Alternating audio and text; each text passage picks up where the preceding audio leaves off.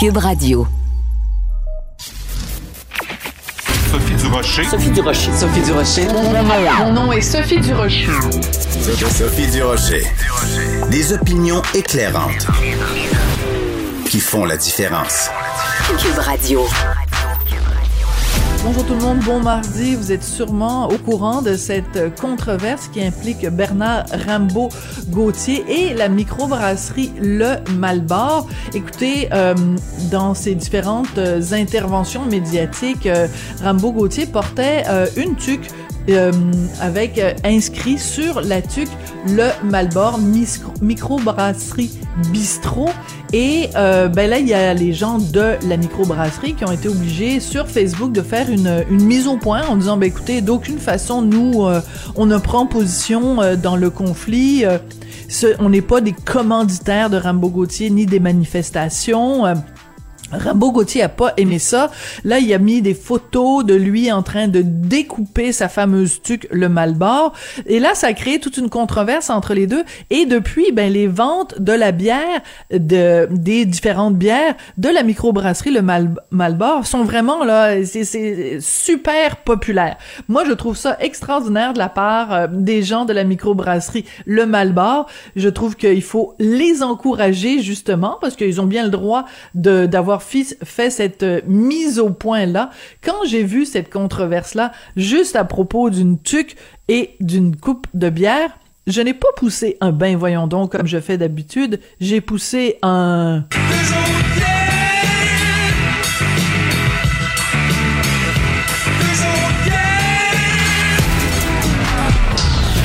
De la culture aux affaires publiques. Vous écoutez Sophie Durocher, Cube Radio. Il y a une décision extrêmement importante qui a été euh, rendue la semaine dernière. Steve Hurdle, qui avait été arrêté en deux mille quatorze parce qu'il avait agressé sexuellement une petite fille de cinq ans, ben il a finalement été déclaré délinquant dangereux la semaine dernière, sauf que ça a pris sept ans de procédure devant les tribunaux. Quand j'ai vu cette histoire-là passer, euh, je me suis dit, il faut comprendre comment on en arrive à ça et qu'est-ce que ça implique être déclaré délinquant dangereux. Donc, on va en parler avec quelqu'un qui connaît le dossier de près, puisque c'était la procureure au dossier. Elle s'appelle, elle s'appelle Maître Louise Blais. Elle est au bout de la ligne. Bonjour, Maître Blais. Bonjour, Madame Durocher. Écoutez, euh, c'est délicat et c'est euh, très sensible comme sujet, mais je pense que c'est important pour bien qu'on comprenne, euh, que vous nous expliquiez qui est ce personnage, qui est Steve Hurdle et quelle est, disons, euh, sa feuille de route. Monsieur Hurdle a plusieurs antécédents judiciaires en matière sexuelle. Il y en a eu deux en deux mille un. Et en deux mille sept, il s'est vu déclaré délinquant à contrôler pour avoir agressé sexuellement une petite fille de trois ans dans un Dollarama de Sherbrooke. Pendant qu'il était délinquant à contrôler, alors il était sous surveillance sérieuse et constante, il a agressé une autre petite fille de cinq ans à Montréal et c'est le dossier dans lequel il a été déclaré délinquant dangereux le onze février dernier. Expliquez-nous quelle est la différence entre délinquant à contrôler et délinquant dangereux. Délinquant contrôlé, pour être dé- déclaré délinquant contrôlé, l'individu doit avoir une peine d'au moins deux ans de pénitencier, être à risque de récidive, mais aussi être contrôlable dans la société, être assumable dans la société, ce qui n'est pas le cas du délinquant dangereux, M. Hurdle. M. Hurdle n'est pas assumable en société. Les risques de récidive sont énormes. Et il a été en société et il n'a pas su se contrôler. Ses impulsions sexuelles sont irrésistibles et à ce moment-là, la peine de prison doit être à durée indéterminée afin de protéger la société. Le délinquant dangereux, le, le, le délinquant contrôlé, pardon, peut être surveillé en communauté pour une période maximale de dix ans. Hmm.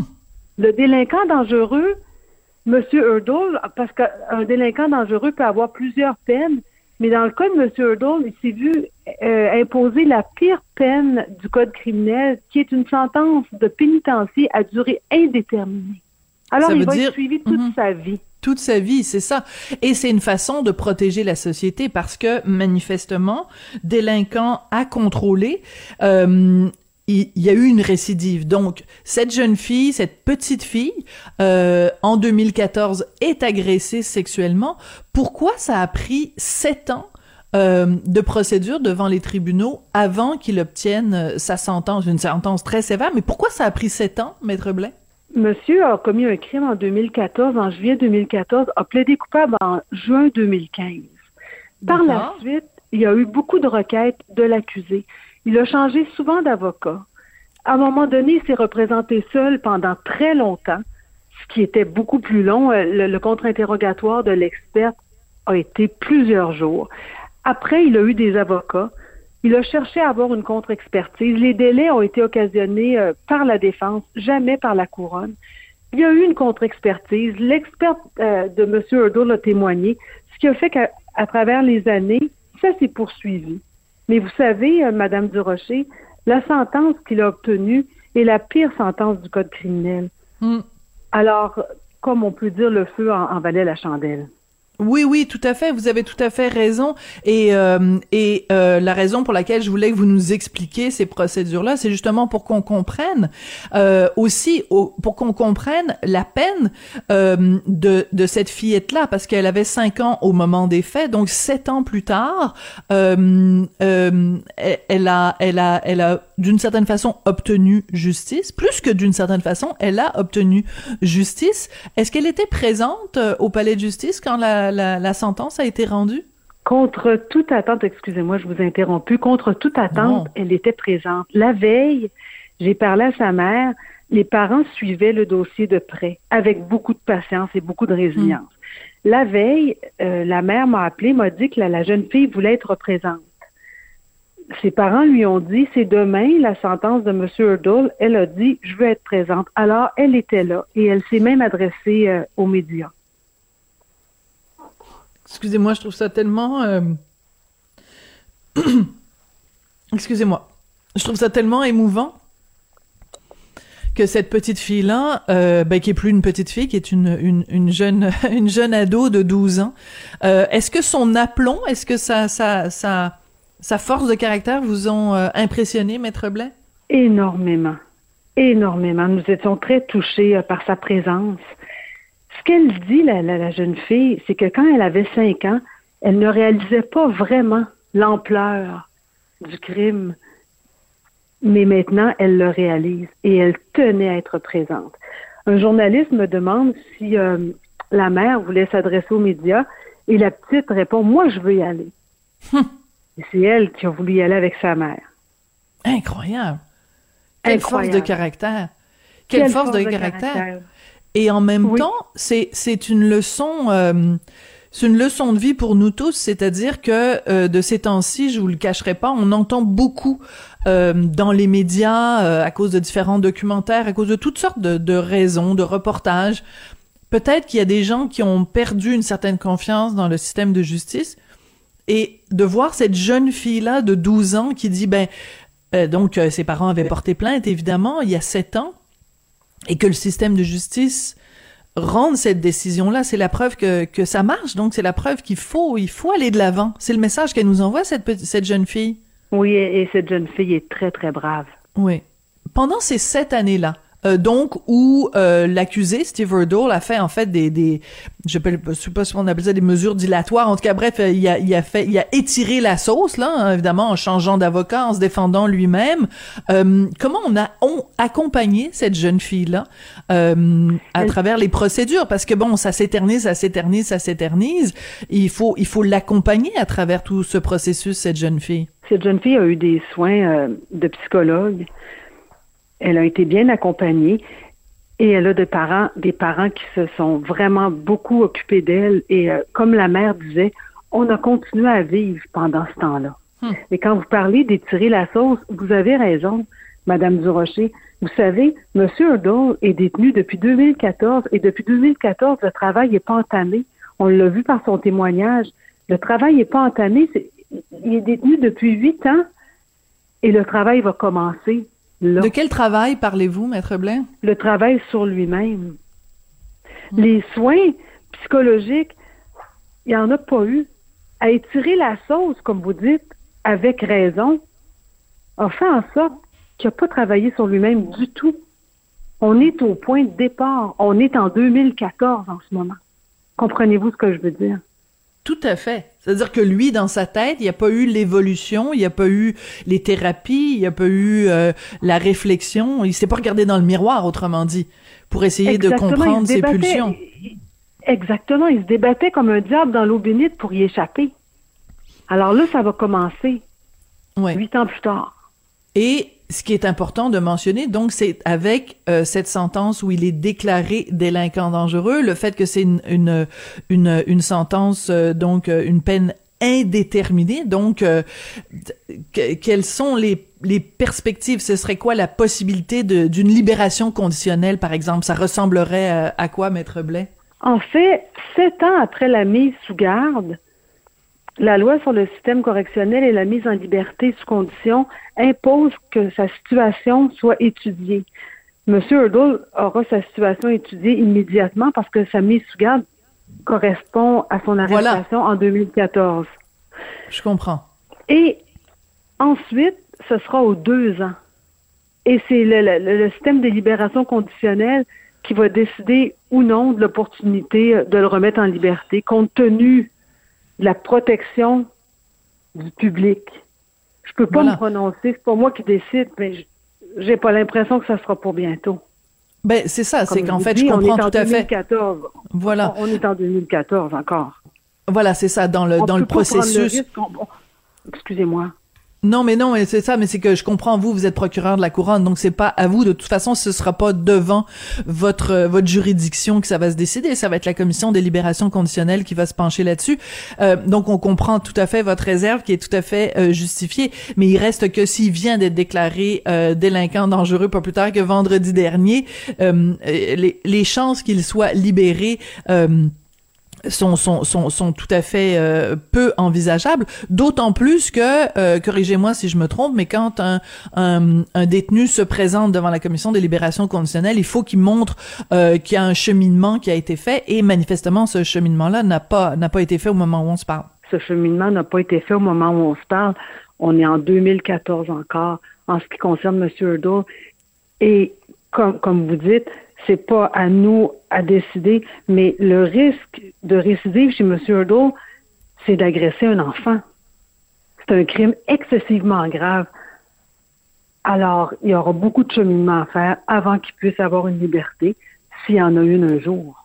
Euh, vous, euh, comme procureur, quand euh, vous avez entendu cette déclaration-là, donc Steve Hurdle déclaré délinquant dangereux, euh, vous avez poussé un soupir de soulagement parce que la société euh, québécoise est mieux protégée maintenant, sachant que cet homme-là euh, ne fera plus de nouvelles victimes. Vous avez tout à fait raison. Justice a été rendue. Hum. Euh, en même temps, quand on lit les détails, c'est, c'est, c'est, ça donne froid dans le dos. Hein. Euh, je ne rentrerai pas dans les détails parce que, bon, par respect pour pour les victimes, mais le type d'agression, en particulier dans la petite fille euh, au Dollarama, là, c'est, les détails sont vraiment euh, à lever le cœur, et euh, c'est c'est c'est absolument euh, terrible. En même temps, soulignons euh, le courage, la détermination Euh, des victimes et de leur entourage qui ont euh, suivi le processus judiciaire euh, au complet, et euh, encore une fois une grande admiration pour cette euh, jeune fille euh, de douze ans. Euh, Maître Blais, c'est une cause importante, euh, c'est, c'est une décision importante, marquante, disons, euh, ce qui s'est passé vendredi dernier. Une décision très marquante. Et vous savez, Madame Durocher, le fait qu'il était déjà soumis à une ordonnance de surveillance de longue durée et qu'il a récidivé pendant cette surveillance-là, en dit long sur les risques de récidive. Il avait tout. Il avait des soins psychologiques. Il avait un travail. Il était encadré. Le, l'encadrement le plus important que la société peut offrir, et il a récidivé. Bon, ben écoutez, euh, c'est c'est c'est un dossier absolument sordide, mais euh, écoutez, il y a une leçon de vie, puis il y a une leçon de société à travers tout ça. Justice a été rendue, comme vous dites, euh, dans la cause de Steve Hurdle. Vraiment, euh, c'est une histoire absolument dégueulasse du début jusqu'à la fin. Euh, il est euh, en prison pour euh, un bon bout de temps. Merci beaucoup, Maître Louise Blais, d'être venue nous expliquer euh, toutes ces nuances euh, juridiques là, et aussi de souligner le courage et la détermination de cette jeune fille de douze ans. Je rappelle que vous êtes procureur aux poursuites criminelles et pénales et c'était vous qui étiez procureur au dossier dans ce dossier-là. Donc, merci à vous et à tous les gens qui travaillent avec vous et qui ont travaillé avec vous sur ce dossier-là. Merci à vous, Madame Durocher. Bonne journée. Sophie Durocher. Une femme distinguée qui distingue le vrai du faux. Vous écoutez Sophie Durocher, Cube Radio. Les rencontres de l'heure. Marie-Claude Barrette et Sophie Durocher. La rencontre Barrette-Durocher. Bonjour Marie-Claude. Bonjour Sophie. Sophie, je dois te dire qu'aujourd'hui, j'ai beaucoup pensé à toi et Richard. Ah? Oui, parce que euh, ce matin, je lisais le texte de Richard euh, qui dans, dans le Journal de Montréal, Journal de Québec, il disait le tweet qui a changé ma vie euh, oui. en parlant des carrés rouges.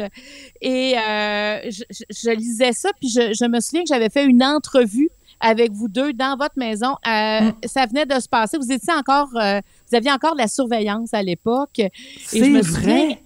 Tu te souviens, ça fait longtemps, Mais c'était oui. pour Simplement Vedette.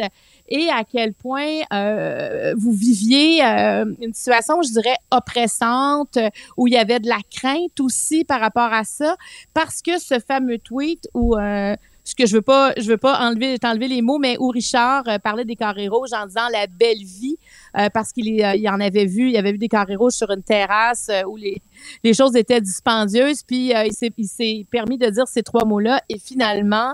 Euh, il est devenu euh, une cible pour euh, pour les carrés rouges et en plus on avait donné son adresse, ce qui fait qu'on on savait où vous habitiez. Il y avait, vous aviez, si je me trompe pas, euh, vous aviez eu des visiteurs à ce moment-là, absolument indésirés, et ça a été un moment marquant de votre vie. Et quand je relisais ça ce matin, ça m'a fait quelque chose. À quel point quand on est dans une situation où il y a Il y a une cause qui rend les gens comme passionnés, mais nerveux en même temps et, et en même temps tout puissants des fois, où ça donne des situations qui n'auraient pas lieu dans un autre contexte. Et Écoute, vous en avez été euh, victime. Oui, c'est ça.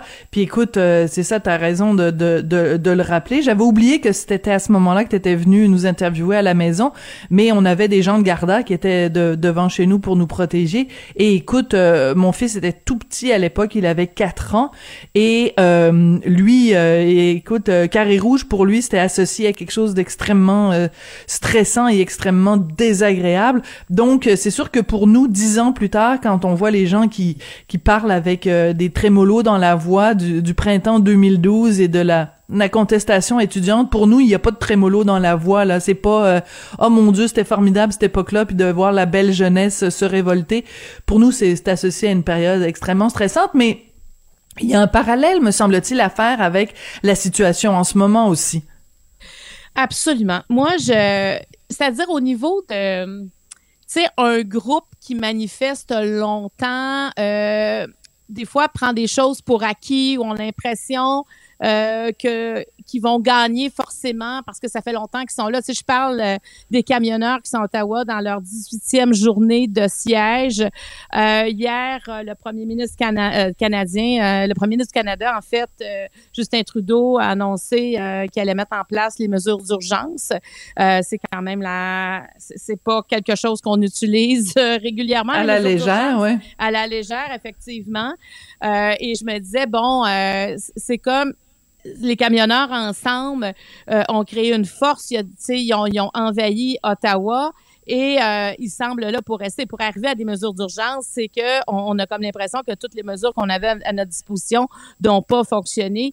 Et moi, je veux revenir en arrière dans, dans, dans cette histoire-là, euh, Sophie, euh, parce que euh, contrairement, par exemple, au carré rouge où ça s'est passé progressivement, je dirais, tout ça, il reste que euh, quand on arrive euh, aux camionneurs, ils avaient annoncé leur venue à Ottawa haut et fort. Il n'y a rien qui était fait en catimini dans mm-hmm. cette manifestation-là. Je me souviens, on en avait parlé pratiquement deux semaines avant parce que moi, ben ma oui. crainte, c'est qu'au début, ils disaient qu'ils allaient prendre les automobilistes en otage en se rendant à Ottawa. Après, on comprenait qu'il y avait du socio-financement et c'était des millions qui avaient été amassés. Donc, on comprenait quand même qu'il s'en venait quelque chose de gros. C'était pas une manifestation manifestation qui allait durer trois quatre heures. Là, euh, tu ramasses pas des millions comme ça. Et il y en a qui disaient, on est là pour rester, puis tant qu'il y aura des mesures sanitaires, on ne quittera pas. Et ça allait été clair dès le départ. Et pourtant, on les a laissés entrer euh, carrément dans, dans le centre-ville d'Ottawa. En fait, ils sont devant le Parlement.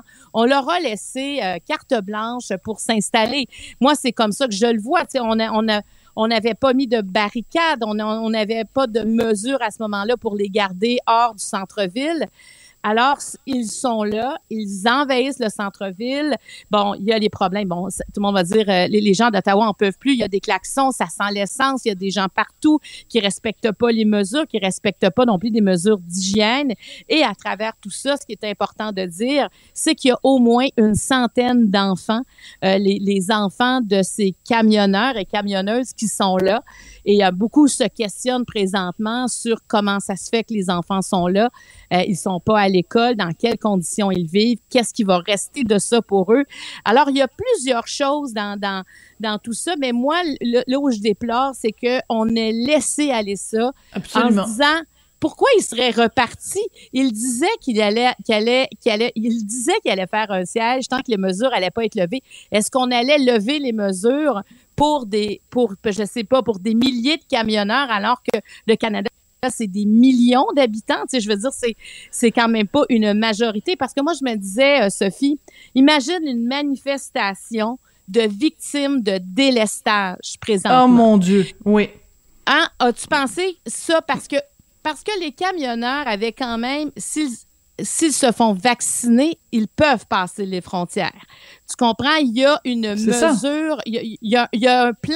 Ils sont pas devant rien. Les victimes du délestage, par exemple, si on prend juste le Québec, elles paient, ces victimes-là paient les impôts pour avoir un système de santé soi-disant universel, t'as tout à fait raison, qui répond à nos besoins. Et un système de santé, ben, c'est censé être là quand on a besoin. Et quand tu as besoin d'une opération, peu importe s'il y a un virus ou pas, ça devrait être capable de t'offrir les services. C'est ce qu'on a promis à notre population avec le haut taux d'imposition qu'on paie. C'est quand même un minimum de, de quand tu es sur une liste, de, quand tu dois être opéré, tu ne peux pas être sur une liste d'attente indéfiniment et présentement, ça arrive. Alors moi, si c'était une manifestation, des manifestants qui sont victimes du délestage, je vais te dire une mmh, affaire. Tu les appuierais. Je tu les, les appuierais. Tu irais manifester avec eux. Ah, complètement. Parce que moi, je trouve qu'on est berné présentement par notre système de santé. Parce que ça fait... Écoute, moi, j'ai commencé à m'impliquer en politique en mille neuf cent quatre-vingt-six, Sophie, et déjà, on parlait des lacunes du système de santé et ça s'est aggravé parce qu'on les voyait venir. Puis moi, je trouve que des gens, qui, les hommes et les femmes d'État, ils sont là pour voir les... les coups avant qu'ils arrivent. Oui, puis ils ont Alors, failli là, à la tâche, gouvernement à... après gouvernement, parce que les, les libéraux ont pas été euh, pire ou moins bien que, que le P Q. Personne n'a réglé ce problème-là. C'est une patate chaude depuis des années et des années. Et je veux juste revenir sur les sur les les camionneurs, parce qu'il faut bien comprendre que évidemment c'est pas tous les camionneurs, c'est, c'est vraiment non. une minorité de camionneurs non oui. vaccinés, puis qu'au début, c'était une manifestation de camionneurs, puis c'est devenu une espèce de fourre-tout, un, un espèce de, de grand n'importe quoi. Et au Absolument. début, ils disaient, on, on va manifester contre les mesures sanitaires, mais euh, tous les gens, les reporters qui sont sur place disent, ben les les quand il y a des euh, des des gens qui viennent haranguer la foule, des gens qui viennent faire des discours, c'est pas de ça qu'ils parlent. Ce dont ils parlent, c'est euh, il faut que le gouvernement tombe, il faut que les euh, le, le premier ministre et le gouvernement euh, subissent un procès. Écoute, c'est comme une c'est une insurrection, donc on est très loin de euh, euh, on, on veut la fin des mesures sanitaires. Puis je regarde à Québec, la même chose. Au début, à Québec, euh, la, la, la première manifestation, c'était on est contre les mesures sanitaires, on veut que les mesures sanitaires tombent. Puis j'entendais euh, ce matin euh, à, à L C N, ben finalement, les revendications, c'est pas ça. Les revendications pour la, la manifestation qui va avoir lieu à Québec, c'est on veut que le gouvernement tombe. Ben non, le gouvernement, il a été élu démocratiquement. Vous aviez juste à aller voter si vous vouliez pas avoir la C A Q, mais vous allez pas manifester pour que le gouvernement tombe. C'est, c'est, c'est, mais, c'est, mais c'est comme c'est pas ça, on a, là. Manqué, euh, on a manqué un bout du film, là. Comment on oui. arrive à vouloir à ce que le gouvernement tombe? Ça fait ça fait deux ans que les gouvernements tiennent à bout de bras l'économie, tiennent à bout de bras le système de santé, évidemment, un peu partout. C'est comme ça au, au Canada, je veux dire, en Ontario, ça a été difficile aussi. Et là, au moment, Sophie, où on commence Exactement. à respirer.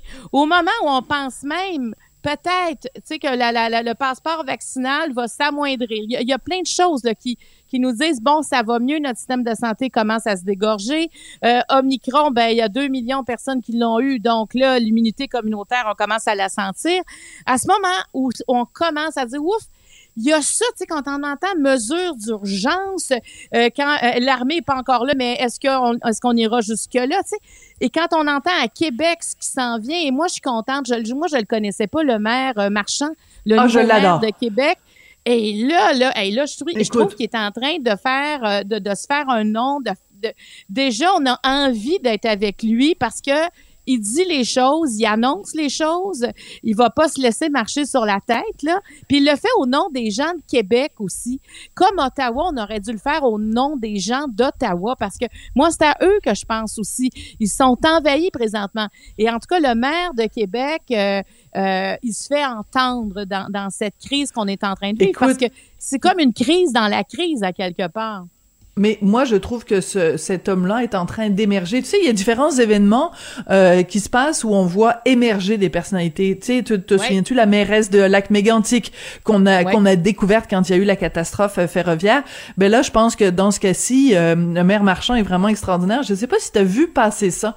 Euh, il est, euh, il a été interpellé par un des organisateurs euh, de l'anim- de la manifestation à Québec. Il s'est fait traiter sur les médias sociaux de fourchette à fond. Fondu, OK, mm-hmm. par le, l'organisateur. Et là, il a fait une déclaration devant les journalistes et il a dit, deux points, ouvrez les guillemets, en tout respect, on peut faire mieux que ça. Si on tient à aller là, une fourchette à fondu, ça a des dents, c'est assez acéré. J'accepterai l'analogie parce que pour défendre ma communauté, je ne me gênerai jamais. Je l'adore. Je trouve oui, ça... exactement. Il, il assume. Il assume son rôle, il va pas comme sur la pointe des pieds. Il veut, il est pas en train de dire, hey, moi, je veux pas déplaire aux manifestants, je veux que les gens de Québec m'aiment. Non, à un moment donné, là, ben, tu vas déplaire. Tu sais, je veux dire, c'est ça où c'est un leader. Un leader, là, c'est pas de plaire à tous. Tu sais, c'est de, c'est de proposer les choses qui vont, qui vont euh, répondre à l'ensemble des besoins d'une population. Dans les façons, dans, à, adéquatement. Et là, présentement, ouais. lui, il défend son monde de Québec. Moi aussi, je l'ai trouvé bon. Je me dis, il se cache pas, là, derrière, il, il, il, il, il a la tête au vent, puis il le fait bien. Alors, tu as raison de dire qu'il y a des événements comme ça qui font ressurgir des gens, puis on dirait que ça fait du bien, parce que moi, je trouve qu'on est quand même en crise de leader depuis longtemps. Et euh, d'entendre des nouveaux leaders comme ça, euh, on dirait que ça donne un... Un, un souffle d'espoir à quelque part. Oui. Et, et c'est sûr que moi, je vais suivre ça à Québec. Mais en tout cas, pour, pour juste terminer sur les mesures d'urgence, Vas-y. j'ai comme l'impression que... La, parce qu'il y, y a quelque chose d'intéressant dans les mesures d'urgence. Je trouve que ça fait peur, mais il reste qu'au-delà de l'armée, puisqu'on n'en est pas rendu là du tout. L'aspect financier, là, tu sais, euh, suspendre les comptes bancaires, parce que là, ils n'auront pas besoin d'avoir un avis de la Cour. Les banques mm-hmm. peuvent suspendre les comptes de banque des gens qui sont là, peuvent geler les comptes d'entreprise. Et les assurances. Des véhicules. Écoute, ouais. donc, donc peut-être que ces mesures-là euh, qui m'apparaissent logiques dans ce qu'on vit, là, tu sais, mm. euh, j'ai comme l'impression que ça, peut-être, pourrait justement faire bouger euh, les camions qui sont là, faire bouger les compagnies qui sont représentées là. Et si ça pouvait, tu sais, se terminer comme ça, ça je, je pense que c'est C'est ce que c'est ce que ça devrait être, parce qu'on n'a pas envie que ça ça tu sais que ça s'en aille en escalade vers le bas. Et tu sais euh, est-ce on n'a pas envie qu'il y ait d'actes de violence. Puis moi, je trouve, là, honnêtement, Sophie, comme société, on est épuisé présentement. Absolument, oui, oui. Comme population, on n'en peut plus. Tout ce qu'on veut, c'est à quelque part une forme de légèreté. Arrêter de, de, d'avoir peur. Tu sais, on a eu peur du virus, on a encore peur de ça, on a peur que ça revienne. On vit quand même un petit peu sur la pointe des pieds, mais on n'a pas envie d'avoir une escalade de violence. Alors, j'espère que cette, ces mesures-là feront le travail qu'elles sont censées faire sans se rendre plus loin. Et évidemment, on va suivre Québec, mais en tout cas, Québec n'a pas de l'air à... Je pense qu'ils seront plus rigoureux dans les mesures. Je pense pas que oui. les gens, les camionneurs vont se rendre devant le Parlement. En fait, on le souhaite pas. Alors, euh, euh, équipe euh, équipe Marchand, hein, vraiment, en plus, je viens oui. de vérifier, il a seulement quarante-neuf ans, il est vraiment euh, est vraiment tout jeune, donc euh, en effet, un nouveau souffle en politique qui est vraiment bienvenu. Écoute, il nous reste deux minutes, euh, tu voulais absolument souligner euh, toute ton admiration pour Farah Alibé, euh, on se souvient donc cette ingénieure en aérospatiale qui se voit confier une nouvelle mission, vraiment euh, plein d'admiration pour cette femme-là. Ben, écoute, elle est dans la jeune trentaine, c'est une, une fille de Joliette. Péda- tu sais, quand elle parle, on l'écoute, on comprend la ah, science. Oui. Elle rend la science accessible et c'est ce qu'elle Excellente veut. Excellente vulgarisatrice, oui. Ah, écoute, moi, là, quand elle parle, là, je me sens plus intelligente après. Là. Je, j'ai l'impression on se couche moins niaiseux. Absolument. Donc, on le sait qu'elle oui. est aux commandes de Perseverance, là, sur la planète Mars, du rover Perseverance. Et là, finalement, elle, s'en, elle va être ingénieure en chef du vol pour la mission qu'on appelle SPHEREx. Écoute, c'est un télescope qui va récolter plus de trois cents millions euh, de...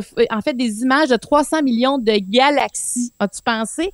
Puis, avec des, puis les, des étoiles. Écoute, ça va durer sur deux ans. Elle dit, c'est un plus petit projet que celui de Persévérance, mais mon rôle sera plus important dans cette nouvelle mission. As-tu pensé la confiance qu'ils ont en Incroyable. Elle? Et moi, j'ai déjà hâte. Tu sais, ça va être en deux mille vingt-cinq que le télescope va partir, donc il y a toute la préparation, mais moi, j'ai déjà hâte de l'entendre parler des données qu'ils vont récolter sur les trois cents millions de galaxies parce que je sais qu'on va comprendre quelque chose. Elle a ce talent. Moi, là, je, je l'ai reçue à mon émission au moment de, à l'automne. Puis, tu sais, j'oubliais que j'animais, là. J'oubliais qu'il y avait du temps à gérer. Parce que euh, elle parle de, de, de la planète Mars, euh, comme on, on parle ça de choses... Ça fait rêver. Du, oui, oui, tout à fait. Comme on ça parle me... de Brossard, pour elle, c'est comme oui, euh, c'est, une, oui. c'est une banlieue de la planète Terre. Là. Oui, puis elle dit, oh, j'ai hâte ce soir là, d'avoir les nouvelles images de la Incroyable. Planète Mars. Ouais. Alors, je voulais, je voulais souligner ça parce que elle, elle inspire beaucoup, beaucoup de, de, de jeunes femmes. Puis ce qu'elle veut, c'est vraiment, évidemment... Euh, inspirer des jeunes femmes qu'elle dit racisées comme elle à, à aller vers la science. Et je pense que écoute, c'est un exemple incroyable et absolument euh, fabuleux. Puis faut... c'est drôle parce oui. que euh, il y a quelques journées seulement, le onze février, c'était la Journée internationale des femmes et des filles de science. On peut pas rêver oui. d'un, d'un meilleur euh, exemple que, que qu'elle. Vraiment, c'est absolument, elle est absolument fabuleuse. Merci beaucoup, euh, Marie-Claude. Et puis, euh, ben à demain. À demain. Bye bye.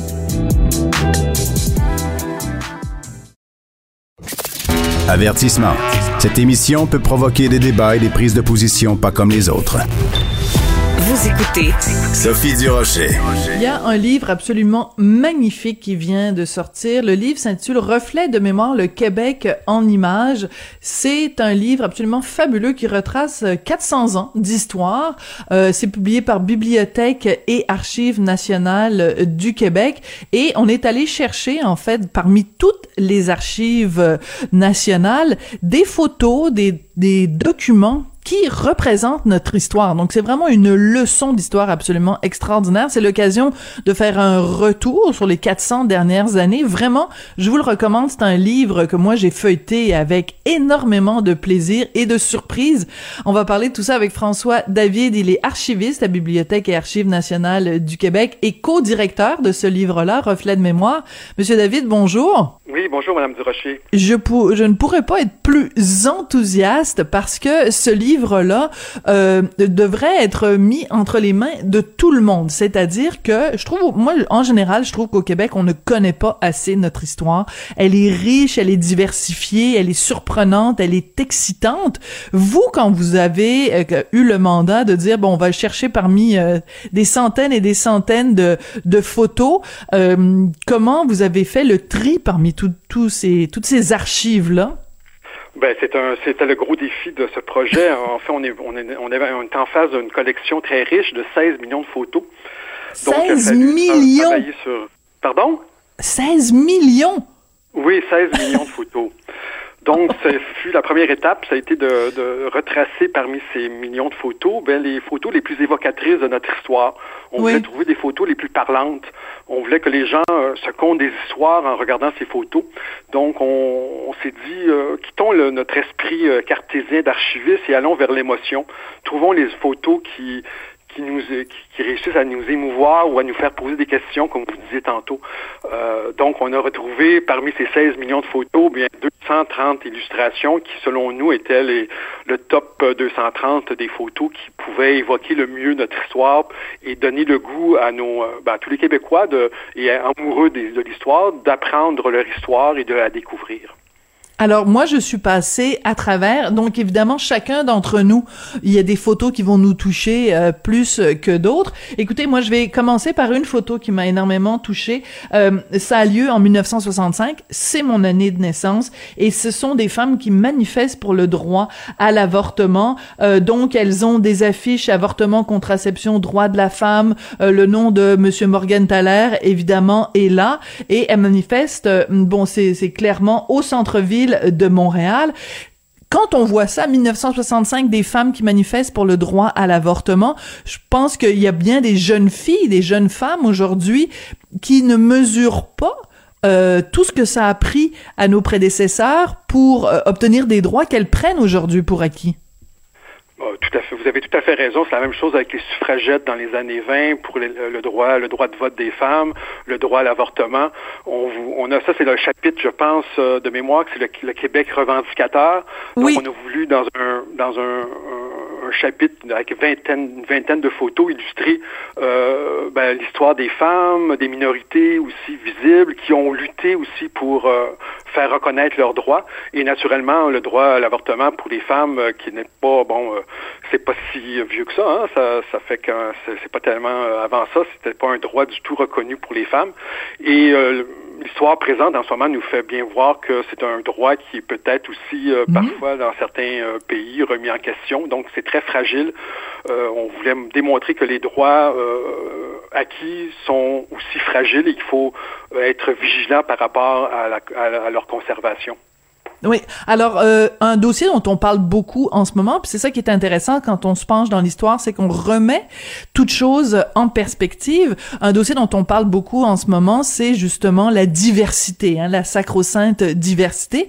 Ben, finalement, en feuilletant ce livre-là, on se rend compte que la diversité, elle est présente au Québec depuis bien plus longtemps qu'on pense. Bon, évidemment, il y a euh, de, toutes sortes de vagues d'immigration, euh, des Italiens, les boat people, mais je suis tombée sur sur une image de mille neuf cent trente à Rouyn-Noranda.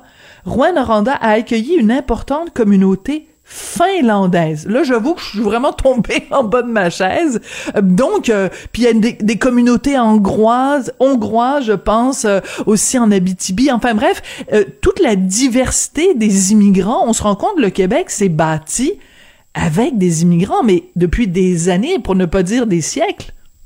Tout à fait. Ben, on est, on est tous euh, oh, immigrants de oui. quelque part. On est, on est, à part les peuples, les premiers peuples, on est tous euh, natifs de d'autres. Euh, nos, nos familles viennent de d'autres. Euh, De, de, d'origine française, anglaise, et cetera. Mais vous avez raison, au courant du, du vingtième siècle, il y a eu des vagues migratoires importantes euh, qui sont très connues, donc on connaît beaucoup avec les Vietnamiens, les Italiens, et cetera. Mais euh, c'est fascinant comme voir en Abitibi, euh, justement, des, des, des populations de l'Europe de l'Est ou euh, de la Scandinavie qui viennent s'installer ici. Et il y a encore des gens, de, de, ben, euh, les enfants de ces premiers immigrants sont encore en Abitibi. Ce sont des communautés qui sont très, très fortes encore, et qui, euh, qui teinte encore la communauté, euh, la vie, la vie en Abitibi. Alors, il y a des... Bon, je comprends tout à fait euh, ce que vous nous dites quand vous dites on choisit parmi seize millions de photos, on va choisir celle qui euh, provoque une réaction euh, émotive. Et il y a une photo extrêmement touchante qui date de mille neuf cents. C'est une petite famille en promenade sur la terrasse du Frein à Québec, donc un, un lieu que, que qu'on connaît tous.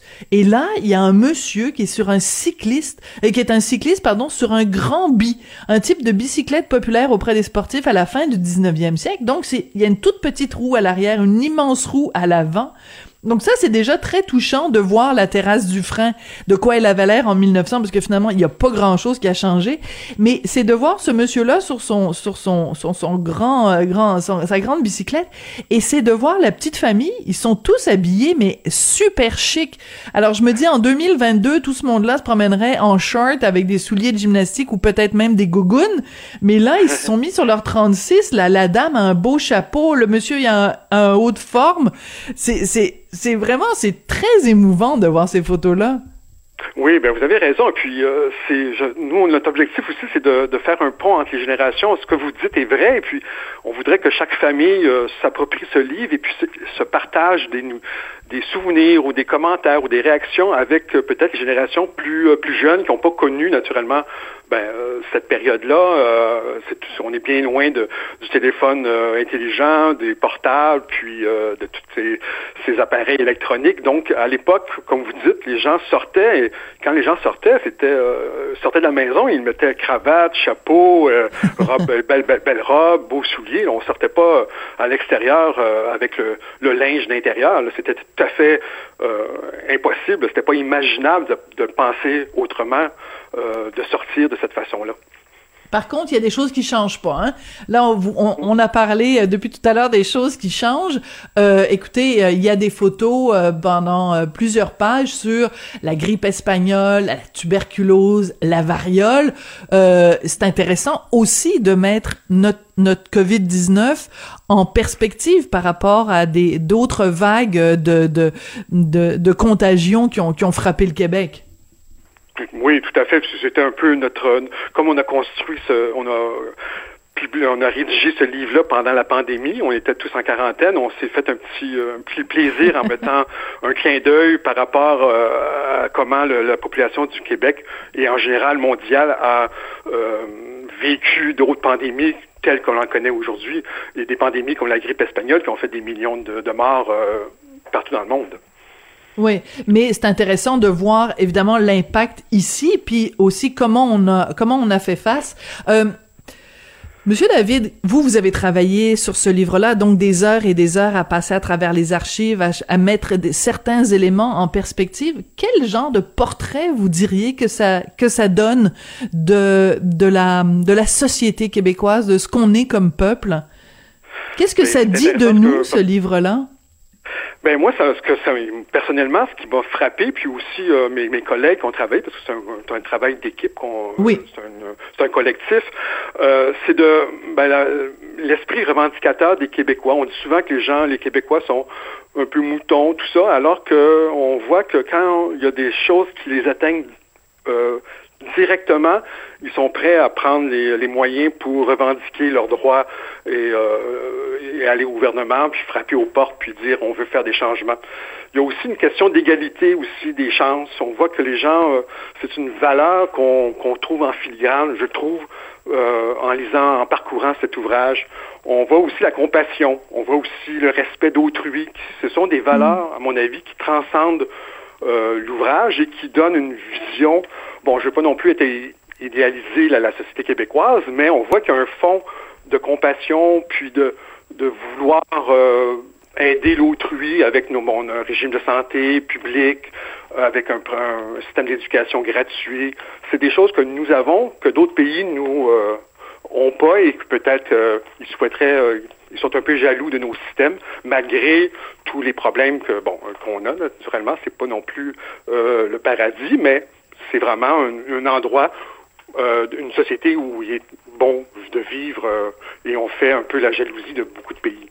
Oui, ça, des, ça fait du bien des fois de se, se flatter un peu dans le bon sens du poil et puis de, de se taper un peu dans le dos, là, parce que... Oui, ben des cas... fois... La... Oui, ben la, oui. Avec la, tout ce qui se passe en ce moment, des fois, on peut, on peut oublier l'essentiel et puis c'est, c'est, c'est intéressant de revenir un peu sur cette base-là, oui. Vous pourriez peut-être aller le, le distribuer, le livre, euh, pour euh, aux, aux manifestants, à Rambo Gauthier et ces manifestants là qui vont être à Québec euh, bientôt, peut-être pour leur rappeler. Oui, ben, peut-être, oui, on pourrait peut-être, euh, mais c'est, tout, c'est aussi pour tous les Québécois, je pense qu'on c'est bon oui, pour, oui. De, de, de s'arrêter un petit peu, puis de s'asseoir, puis de voir tout le, pa- le chemin parcouru dans le passé et où on est arrivé. Ça veut pas dire qu'il faut s'asseoir sur, les laur- sur nos, laur- nos lauriers, mais tout de même, on a quand même des acquis intéressants, puis il faut les protéger. Oui. Alors, ce qui est, ce qui est intéressant, je reviens parce que c'est vraiment, c'est frappant, là, ce que vous nous avez dit, euh, quinze millions, seize millions, pardon, vous nous avez dit, euh, de oui. photos. Euh, c'est ça aussi qui ressort du livre, c'est que euh, on, on, le, le, le Québécois euh, moyen n'est pas au courant, on n'est pas conscient euh, de l'ampleur des archives que que vous que vous conservez. Euh, on, on, on sait quelque part qu'il y a une, comme une espèce de voûte quelque part, puis on, on connaît pas trop les détails. Euh, est-ce qu'on est-ce qu'on n'aurait pas intérêt justement à, à mettre ça plus en valeur, parce que bon, un livre c'est bien évidemment, euh, mais vous avez choisi seulement quelques photos. De quelle façon aussi on pourrait, comme Québécois, être plus conscient de cette de cet héritage euh, photographique qu'on a, ben, pas juste des photos, hein, des documents de toutes sortes là. Oui, on a des documents, des cartes et plans, des, des documents textuels, on a des photographies, effectivement.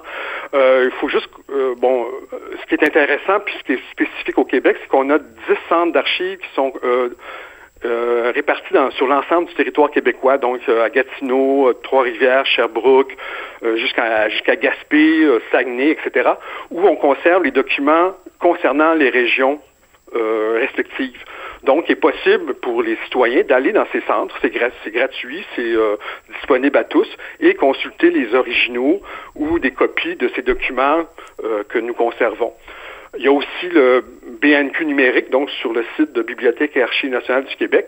On a, un, on a numérisé des millions de photos aussi, peut-être pas tous, pas les seize millions, mais il y en a, il y en a une, une, grande, une grosse partie qui sont accessibles à distance, donc euh, du confort de votre foyer. Vous pouvez consulter nos banques d'images et puis faire un voyage dans le temps euh, en, les, en les consultant. Oui, euh, il y a beaucoup de gens évidemment qui font des, des recherches dans les archives pour euh, pour des raisons de généalogie, hein, pour retrouver euh, nos ancêtres, pour essayer de de, de savoir d'où on vient. Euh, mais il y a tout un côté de toute façon qui concerne l'ensemble des Québécois. C'est juste de de de, de retrouver ça. Je pense par exemple il y a des photos de la rue Saint-Jean euh, à Québec avec un, comment ça s'appelle, un hippo un hippo tramway ou je sais... Oui, un hippo, oui, c'est ça. On, on est encore dans les tramways, puis dans bon, c'est encore un sujet qui est assez euh, c'est drôle à Québec. Donc il y a un, il y a un rappel de l'actualité, hein. Souvent on on passe par le passé pour euh, le, et oui. le, le le présent nous rattrape rapidement. Mais il n'y a rien sur le troisième lien, par contre, dans votre livre. Non, on, a, ben on va chercher encore dans les seize millions de photos. On avait peut-être eu un projet quelque part euh, de quelqu'un, un visionnaire, qui a pensé peut-être à, à ce troisième lien quelque part. Mais je, on, va, on va faire une petite recherche là-dessus. Mais en tout cas, c'est vraiment passionnant, puis il y a un côté très émouvant, parce que bon, dans dans certaines familles, on a parfois un album photo où on, on regarde, puis là on dit ah ben c'est la photo de grand-maman quand elle est allée à Old Orchard, puis euh, c'est papa quand il était tout petit euh, dans son petit euh, costume de baptême. Mais là, c'est comme un, un album photo, mais pour euh, pour euh, huit millions de personnes. Là, c'est c'est notre album photo de de, de ce qu'on est comme peuple. Ouais, c'est ça, collectif. C'est extrêmement émouvant, vraiment. Euh, j'ai Je, quand j'ai eu le livre entre les mains, j'ai, j'ai eu beaucoup de moments d'émotion. Je trouve que c'est un livre qui qui nous ressemble, et euh, il y a vraiment vraiment plein de choses extrêmement touchantes là-dedans. Merci beaucoup, Monsieur David, d'être venu nous en parler, et euh, ben, ben, bravo plaisir, à vous. Rocher. À vous et à toute l'équipe, hein. C'est un travail ben, merci, vraiment... Je, je transmets vos, vos bons vœux. Oui, parce que c'est un travail monumental, et euh, vraiment, euh, ça devrait être mis entre toutes les mains pour qu'on puisse se rappeler d'où on vient, pour savoir où on s'envole, vraiment la bonne phrase classique. François David, je rappelle... Oui, vous alliez dire quelque chose, allez-y. Oui, ben, il est disponible en librairie ou sur le site Internet des Publications du Québec aussi, donc euh, facile d'accès pour euh, pour tous. Et euh, c'est un livre qu'on devrait remettre, selon moi, à tous les nouveaux, euh, les néo-québécois, tous les gens qui arrivent ici pour euh, comprendre c'est quoi, c'est quoi le Québec, c'est quoi cette bibite-là, c'est quoi c'est, cette espèce de, de d'îlot francophone en Amérique, euh, comment on a réussi à survivre, d'où on vient. Euh, il me semble que ce serait un beau cadeau à faire euh, quand on quand on fait passer, euh, quand quelqu'un reçoit sa citoyenneté québécoise, qu'on lui remette ce livre-là. Vous pensez pas? Oui, ben oui, parce qu'il pourrait...